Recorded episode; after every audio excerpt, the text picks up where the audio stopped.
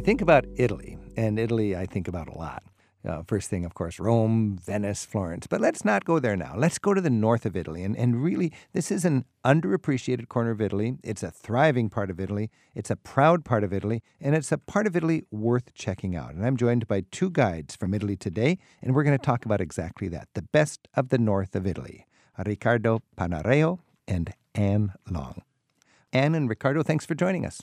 Thank you, Rick. We're glad to be here. Thank you. Buonasera, everybody. Buonasera. Riccardo, you know, you've got the North, you've got the South. Uh, you've got quintessential Italian emotions and everything. And then you've actually got a little bit of a more serious, more organized Italy. They say, for instance, uh, you know, for every church in Rome, you've got a bank in Milano. No, you're right. Uh, you have to consider also the fact that uh, Milan is less than 20 miles away from Switzerland.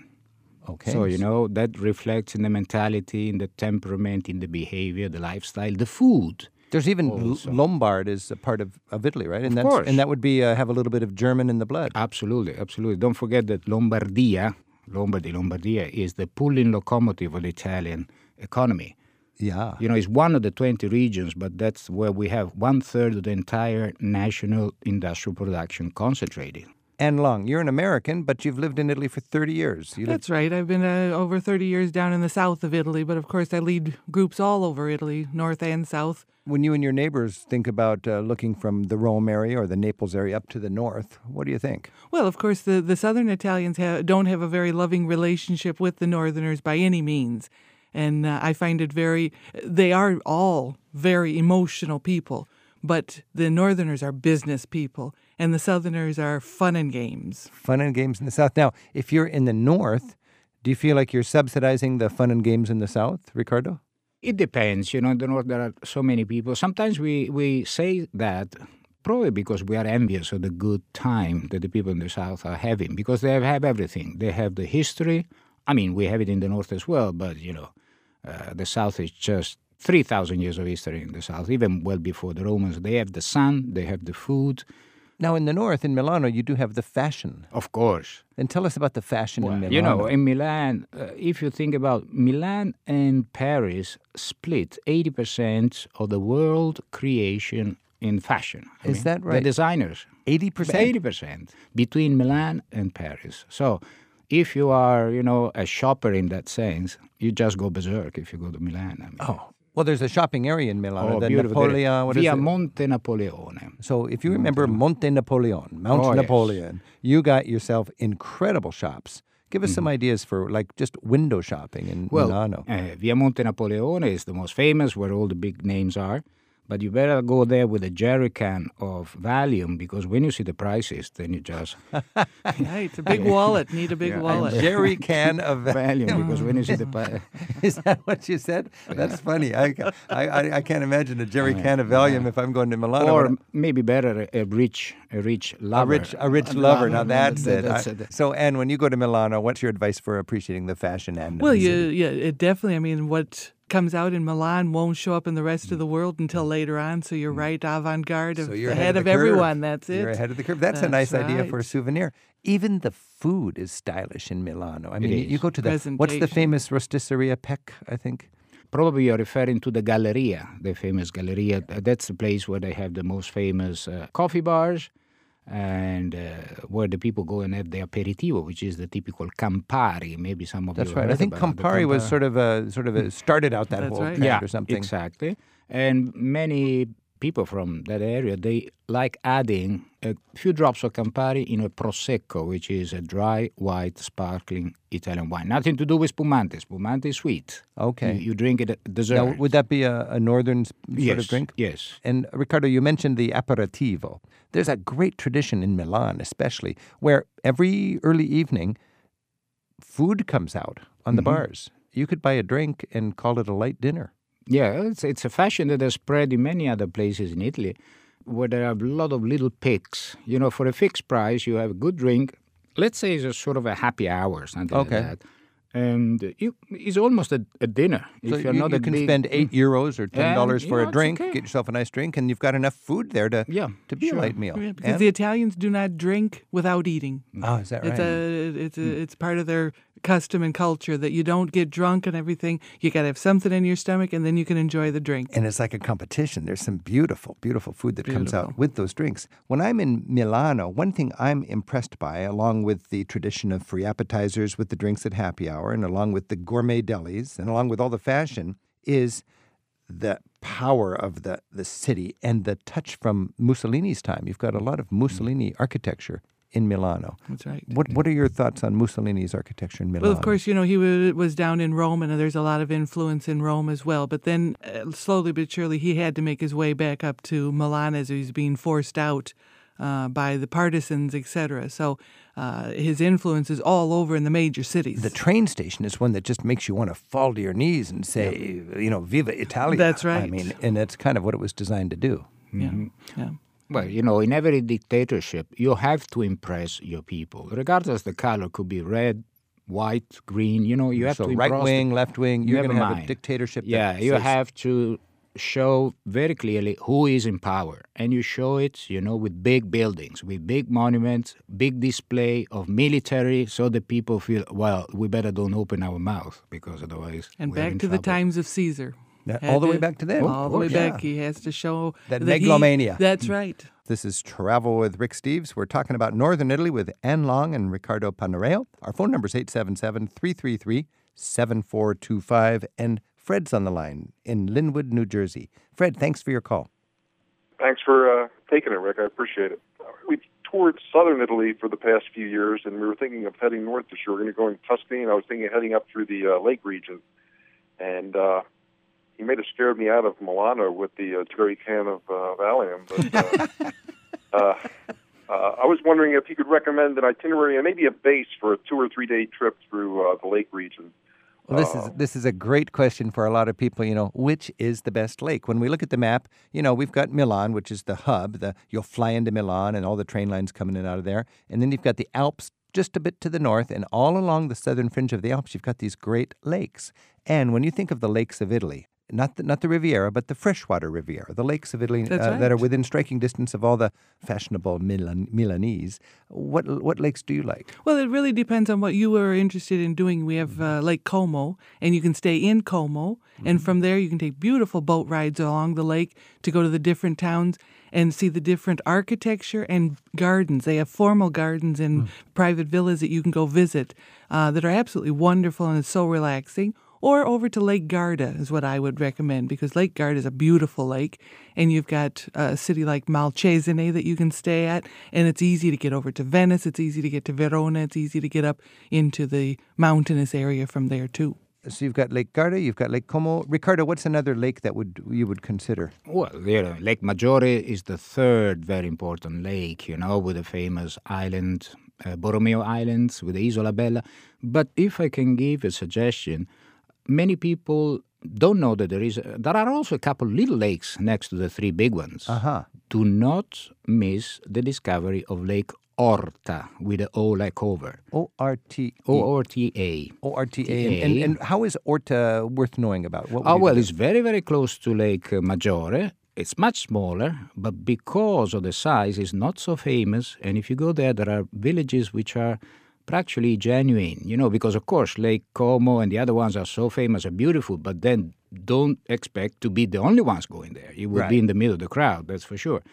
so Orta Lake is more of the yes. laid back. Under, There is a little under- island in the middle, San Giuliano, Ah. and it's a little discovery, a little pearl. You know, usually people appreciate when they discover places because Lake Como, you, you have an expectation It's it's beautiful. It is beautiful. It's the discovery. You know, I got to say, I like Como, but it is very discovered. Lago di Como. Oh, yeah. And uh, I think uh, George Clooney's discovered it too. He, It's his favorite lake. Uh, a lot of people go to uh, Stresa, and that's uh, sort of a good connection with Switzerland there, I think. Lago sure, Maggiore. sure. Uh, the Germans love Lake Garda for windsurfing. Also because it's so close. Brenner Pass, in, in three shot. hours, you, you are in Munich. From Mil- Munich, you can go down there for your windsurfing and uh, Yeah, some sure. Mm-hmm. pasta, and you got yourself a little Italian weekend. Uh, if you want to stay away from the Germans, you might want to skip Lake Garda. Uh, Mm. Yeah, there- sure. There's a town on Lake Garda that's very popular, but uh, it's Dessen, uh, Sirmione? Desenzano. Desenzano, And then Sirmione. and Sirmione, and, and for me those were, were quite Mm. touristy. I didn't like them so much, but I want to check out Orta. That sounds very good. Orta, it's it's you know it's out of the way. I mean, it's out of the way. It's, it's a quarter of an hour away from the motorway, but not many people go there. No. So it depends on your expectation. One yeah. thing nice about Lago di Como, uh, Varena is a nice town. Beautiful town, little town. And the cool thing about Varena is it's it's obscure, but you can get there by train from Sure. Milano in one hour.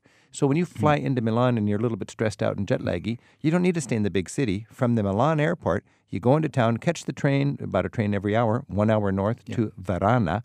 Varena, Varenna. I'm sorry, Varena, and they call that um, honeymoon country, Luna de Mille. Io di miele, miele, honey, Ha- honey. Say the word in Italian. miele, Mie- miele, Luna de di miele. Miele. Honey, and, Sweet, you know, sweet. and I got there, and everybody was either uh, falling in love or well in love or on an anniversary or whatever. And it is so, so romantic. Just across the way is uh, Bellagio, which is the more elegant place. Yeah. But the sort of rough, intimate little town is Varenna. Varenna. There you go, Fred. I appreciate it. That's a that's a big help. Good. I hope that was helpful for you. Thanks for your call. Okay. Sure was. Thanks. Ciao, Rick. ciao. Have an aperitif on us. What do Yeah. you think about those Uh, places? Ciao, grazie mille. Ciao, ciao, ciao. Cam- Campari. Campari, Campari, in yes. in its birthplace, right there in the Victor Emmanuel Gallery It's on the main square in Milano. And Roberto's on the line in Jenkintown, Pennsylvania. Robert, thanks for your call. Hi, Rick. Good to talk to you all. Thank you. Do you have a comment or a question for our guides? Well, uh, kind of a question. Uh, I'm a real opera fan, and this is uh, the 200th uh, anniversary of the birth of Verdi, and uh, I would like to kind of make a pilgrimage to Verdi country. Um, I know that he was born in Roncole, which is near Busseto, and he lived in that area with Santa Agata for uh, many years. But uh, I was wondering if your folks had any uh, suggestions as to what kind of like special locations that have a Verdi association I might visit in Milan and any of the surrounding areas.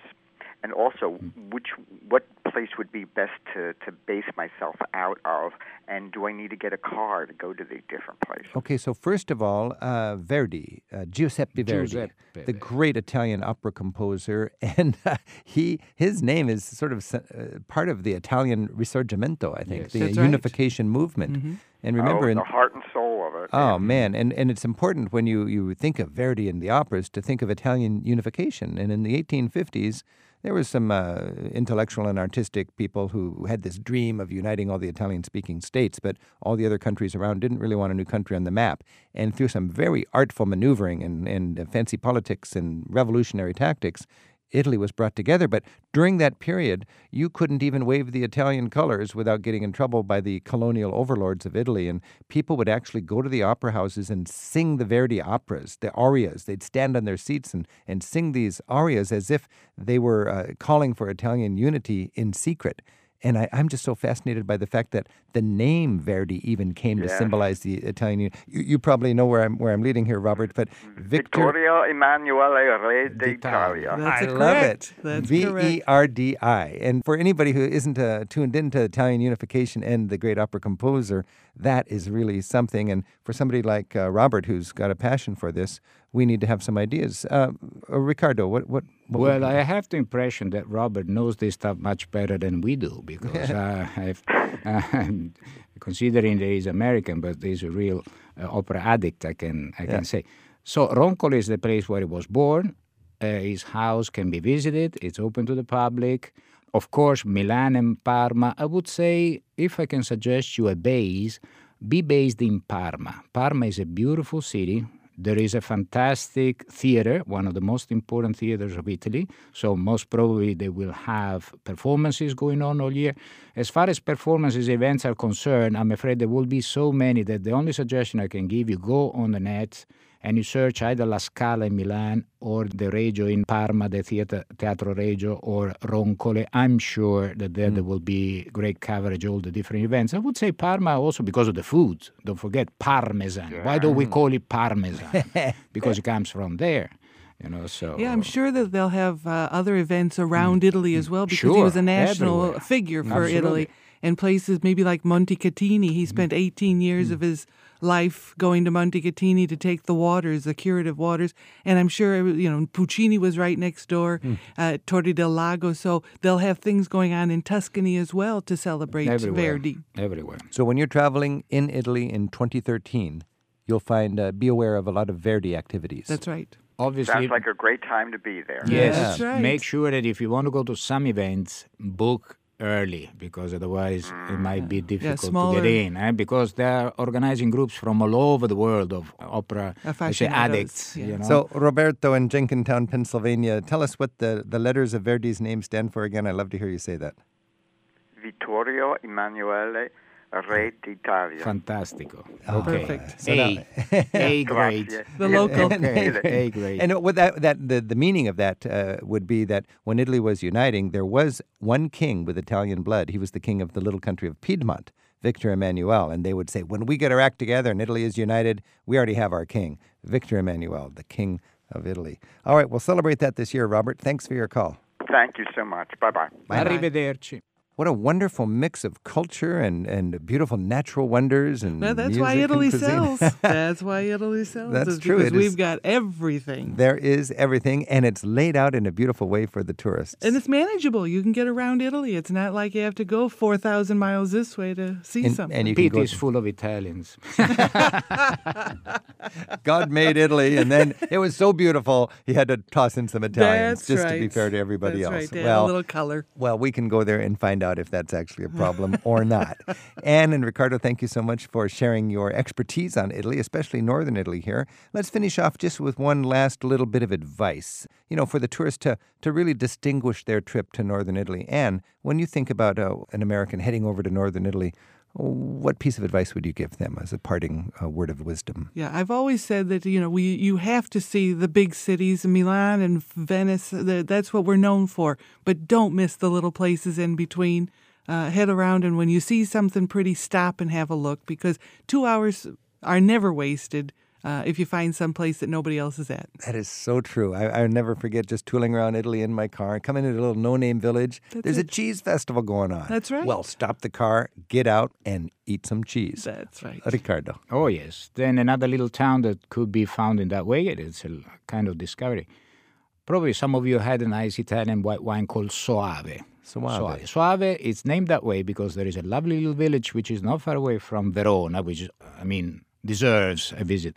But Soave is a tiny little village with a castle overlooking. You can visit some of the wineries. You're at the foot of the Alps. Uh, and it's just fantastic. It's one of those little things you're not expecting, but they will hit you really. Okay, so you know the wine. Now you can go to the village. Soave. Mille grazie, Ricardo and Anna. Prego. Grazie. Ciao. Rick Steves has spent a third of his adult life in Europe researching and writing guidebooks. Rick Steves Italy is America's top selling Italian guidebook. At Rick Steves' online travel store, you'll also find guides for Rome, Venice, Florence, and Tuscany, and Rick's Italian phrasebook. To learn more about Rick's guidebooks for Italy and beyond, visit the travel store at ricksteves.com.